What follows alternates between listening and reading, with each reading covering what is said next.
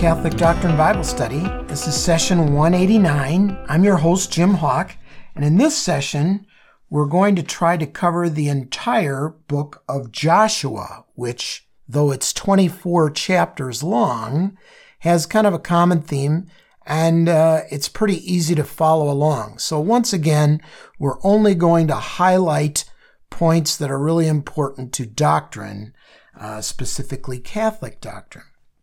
Um, so, with that in mind, little background. The, the events in the book of Joshua are thought to take place somewhere between, different scholars will argue, but somewhere between 1400 BC and as early as late as 1200 BC, depending on who you're, you're reading. But anyway, long time ago, right? And it happens, uh, book of Joshua, of course, course, comes right after Moses is shown the promised land and they're getting ready to take the promised land, but Moses dies. So this would be kind of like a sequel, if you will, to, uh, to Deuteronomy. The events in the book of Joshua cover about 20 to 25 years, and it's all about the conquest of the land of Canaan, in other words, the promised land, and the uh, resettling of, of that land. So it's a pretty straightforward story, but there's some kind of gross stuff in there that uh, I don't think we can afford to just pass by. So, okay, uh, again, a little reminder uh, for the people in chapter 1 of Joshua. So it's okay to turn there now, unless you're driving, of course. And in Joshua chapter 1, um, Joshua utters a theme that repeats over and over and over again. We started seeing it in Deuteronomy, and uh, we're going to see it here. This is part of the Deuteron- Deuteronomist uh, text, if you will, which is Deuteronomy, Joshua, uh, Judges, and uh, First and Second Kings. Okay, in other words, the same thought patterns in, in all of that. And what he tells us uh, he mentions it four times in chapter one be firm and steadfast. Uh, he says it in chapter 1, verse uh, 6, 7, 9, and um, let's see, the last verse, uh, 18. But anyway, I'll just give you one of those examples. You can read it on your own. Above all, be firm and steadfast, taking care to observe the entire law which my servant Moses enjoined on you. Now, this is God talking. Do not swerve from it either to the right or the left, that you may succeed wherever you go. And here's a good word for us. Keep this book of the law on your lips. Recite it by day and by night, that you may observe carefully all that is written in it then you will successfully attain your goal. So, uh, and that's good, good advice for us, right? We need to be in the Word every day and don't deviate from that plan. When you want something to read, read Scripture. If you have unclean thoughts enter your mind, uh, don't just put away the unclean thoughts or what it is that's causing the unclean thoughts. Take out the Bible instead and read it. Okay. You got to replace a bad habit with a good habit. Okay. Be firm and steadfast. Um, there's a story of a father who wanted his son to read the Bible. So he gave his son a Bible. And in uh, this session, section, Joshua chapter 1, he put a hundred dollar bill in within the, the pages there of the Bible. And the kid went off to college, and of course, he did what most kids do. He needed money. Dad, can I have some money? And the dad said, Have you been reading your Bible? And the, and the kid said, No. And he said, Well, go read your Bible first, and then ask for money. So a couple of days later, the kid said, Dad, I really need some money. Have you been reading the Bible? No, I'll get to it. Okay, well, finally, the kid decided to read the Bible and stashed right here in chapter one of Joshua, between the pages, was a hundred dollar bill, which at the time was was a, a lot of money, and it was uh, it was um, it was that you know read it daily and uh, read it by day and by night, and you will successfully attain your goal. So this uh, verse 7 and uh, 8 would be good verses to underline, ideally with a colored crayon, as you've been doing all along, I hope. And uh, be a good verse for going off to sending a kid off to college, etc. It's, it's good for all of us. So the word of the Lord never changes. And so they're told in verse 11 that for uh, in three days they're going to cross the Jordan. And right across the Jordan is the city of Jericho. Now, we see that the Lord can use many many different types of people to advance his kingdom. We see in chapter 2, uh, they send some spies to kind of check out uh, Jericho, and the spies um, sneak into Jericho, and they stay at the house of a harlot named Rahab. Okay. Uh, so they're staying with a, a prostitute, a whore, if you will, named Rahab. I want you to underline um, house of a harlot named Rahab, which is in chapter 2, verse 1. Why? She becomes an integral part of Scripture, even though she's a prostitute. Why do I say that? Write in your margins, W R I T E, in your margins next to uh, Rahab's name there in chapter 2, verse 1. Write in your margins Matthew chapter 1, verse 5.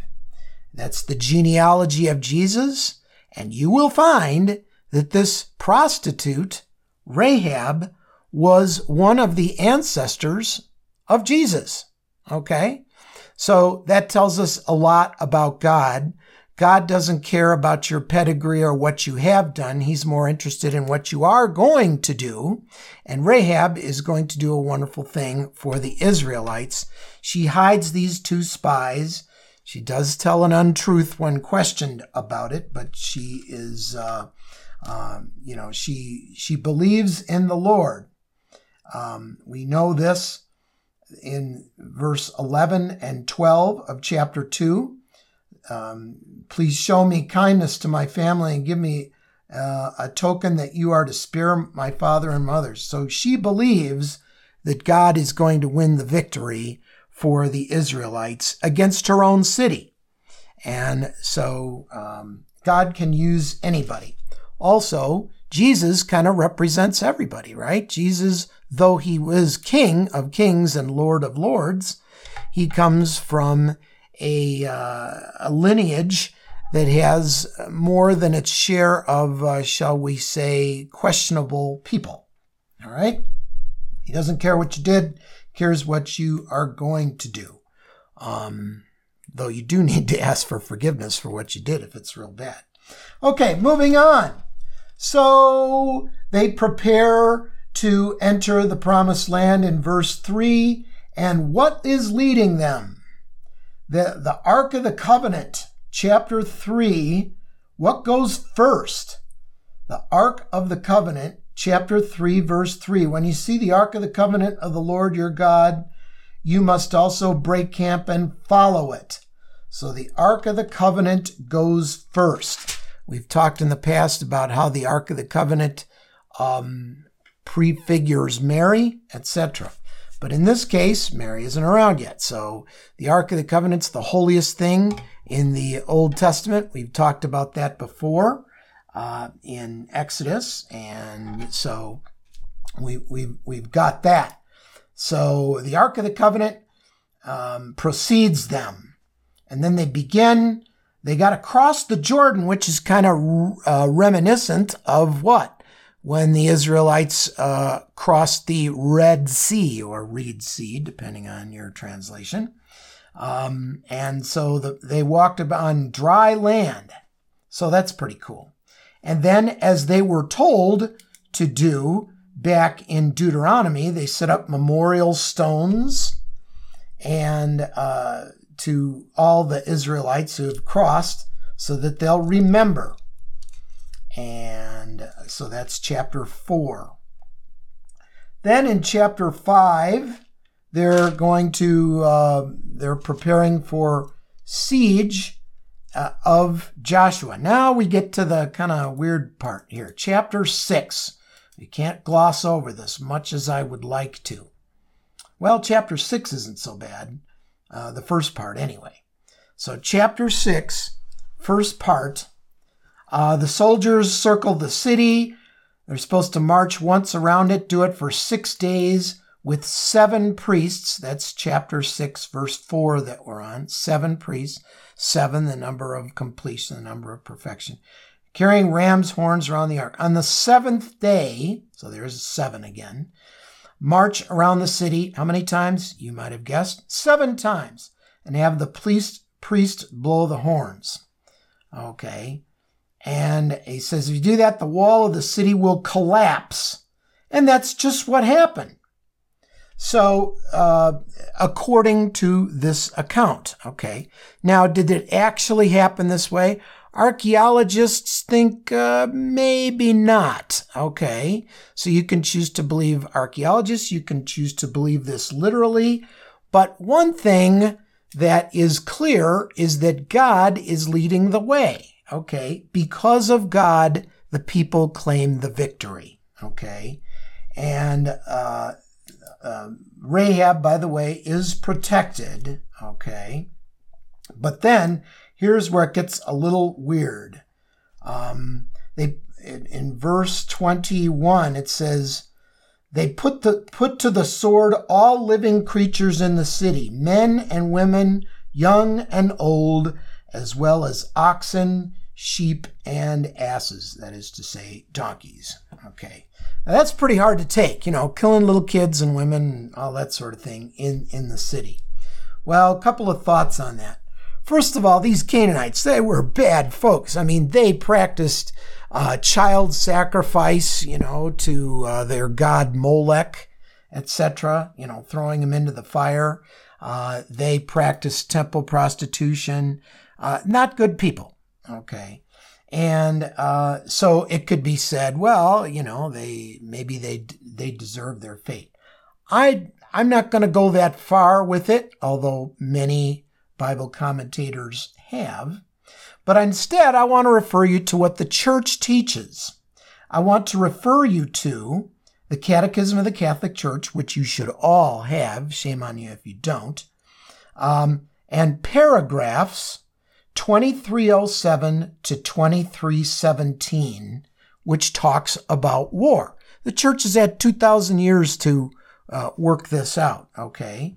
And to be clear, the church doesn't say uh, there should never, I mean, it says that, you know, war should always be a last resort. It doesn't say you should never uh, take up arms. Um, but it, it does say you know, the, the destruction of innocence and that sort of thing is clearly out of, out of place here. So, uh, particularly paragraph 2309, I want, to, want you to write that in your margins as well. But in your margins, write 2307 to 2317, emphasis on 2309, which is the church's just war doctrine. And I'm not going to go over that because I think I did uh, at least once before in one of these other sessions. But in in, uh, in some, uh, you should not be the aggressor. You should not enter into a war unless it is winnable. Uh, the damage that is done should be less than the damage that would happen if there wasn't war, you know, etc. I think you'll find that fascinating reading. Bottom line is, we don't follow Joshua chapter 6 uh, in, in our own Catholic uh, teachings on, on war. Okay. The other thing to keep in, in mind is this book was written centuries and centuries after the actual events. Okay. And it may have been an effort by the author. I'm not saying it was, but it may have been an effort by the author to glorify the conquests um, to to show again how the Lord has blessed the people by giving them total victory. You know, did you ever uh, play a sport against somebody, tennis or whatever, and you went home and your whoever you were with um, said, "How'd you do today?" And you say, "I totally annihilated them." Well, maybe you won, but you didn't annihilate them. Okay, literally. And uh, so maybe that's an effort by the author to say, hey, when you totally follow the Lord, you get total conquest over whatever your foe is. Maybe that's it. Okay. So don't get too hung up on the literal thing. Now, it could be that it happened just this way and they killed, you know, the men and women, young and old, and oxen and sheep and asses. It could be. But just, um, that's not what we do anymore. And why do we have the authority to not do that anymore? Again, chapter, Matthew chapter 16, verse 17. Uh, Peter was given the keys to the kingdom, the power to bind and loose, and uh, he has bound and loose, or he has loosed this idea of uh, total, you know, destruction during war and that sort of thing. So we follow the church, okay. Anyway, and and the, and now you know why the church has the authority to pronounce on that. Okay. So, but one of the things they're told is don't take anything from Jericho. Burn it to the ground. Leave nothing left. Okay. Did they do that? No. Uh, then they, they, they, it says that there was a guy named uh, Achan and he goes and takes some things uh, from from that town and and so this is we're in the beginning of seven uh, he took goods that were under the ban.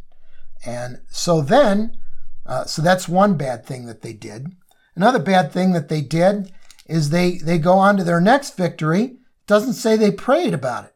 They went to this little measly town called Ai, and um, they, they said, uh, hey, you know, we only need a couple of thousand soldiers to take care of them. The enemy's few. We don't need much effort there. So already, even though God gave them a total victory against Jericho, they forget to pray, right? It doesn't say they prayed. So they go under attack and they're defeated by this little measly army at Ai, who killed some 36 of them and then they, they ran back. And uh, so what is clear here is that when the people follow the Lord, they are victorious. In fact, according to chapter 6, the Lord does all the work. You know, He knocks down the walls for them, literally. Okay? Um, but when they fail to, to pray, when they fail to consult the Lord, when they think, oh, we can do this on our own, they lose, as we see in chapter 7. Okay? And it is found out that this, Achan is found out and that's what that's a reason why they lost that battle at Ai, uh, because God was not with them when they did that. And uh, so that brings up another important point, and that Achan's sin causes the whole Israelite community to lose that battle. Now, here's a Catholic principle each person's sin affects the whole community. You may not think so you may think that uh, the lie that you told or the, the sexual encounter that you had was, was just you. Okay. But in some way, that affects the whole community. Okay. We lower our, sta- you know, the community lowers its standards as people lie, as people commit uh, sexual uh, sin, etc. We just lower the standards and look where the standards are today not so high, right? So um, the point of uh, Achan's lie is that it uh, ultimately uh, and his uh, his taking the things from from the uh, town of Jericho against the against the rules of the Lord affects the whole town. So I want you to think about that uh, next time you're um, doing an examination of conscience is what I'm doing, is the way that I'm speaking to others. Is that in some way, is, is that lifting up the whole community or is it in some way diluting the, the whole community of faith? In other words, we get our standards lower and lower and lower until we, uh, we reach the lowest common denominator, which seems to be where we are today. So we are to be uh, we, we are to be light to the world and bring the world up in its worship, not the other way around. So don't be like uh, Achan, and and in all of our sin, uh, which, uh, whether we know it or not, whether we see it or not, it does affect the whole community. Let's go to the Lord in prayer. In the name of the Father, and the Son, and the Holy Spirit. Uh, dear Lord, um, we are reminded through this brief study of the first few chapters of Joshua that you are with us all the time, just like you were in the presence of the uh, Ark of the Covenant uh, as they entered their promised land. And as long as we put you first, just as the Israelites put the Ark of the Covenant first in their uh, beginning conquest of the promised land, we, we know that we will achieve our own promised land, that of heaven. Um, we thank you for the church, which has given us doctrines of war, which are quite different than what we just read in the first few chapters of Joshua. Uh, we thank you for your guidance in that. And uh, help us to remember that our sin, though it may seem petty, though it may seem personal, in some small way pollutes the entire community. And uh, so help us to take a, a deeper look at ourselves and ask how we can, instead of polluting the community, how we can improve the community. We ask this in the name of the Father, and the Son, and the Holy Spirit. Amen.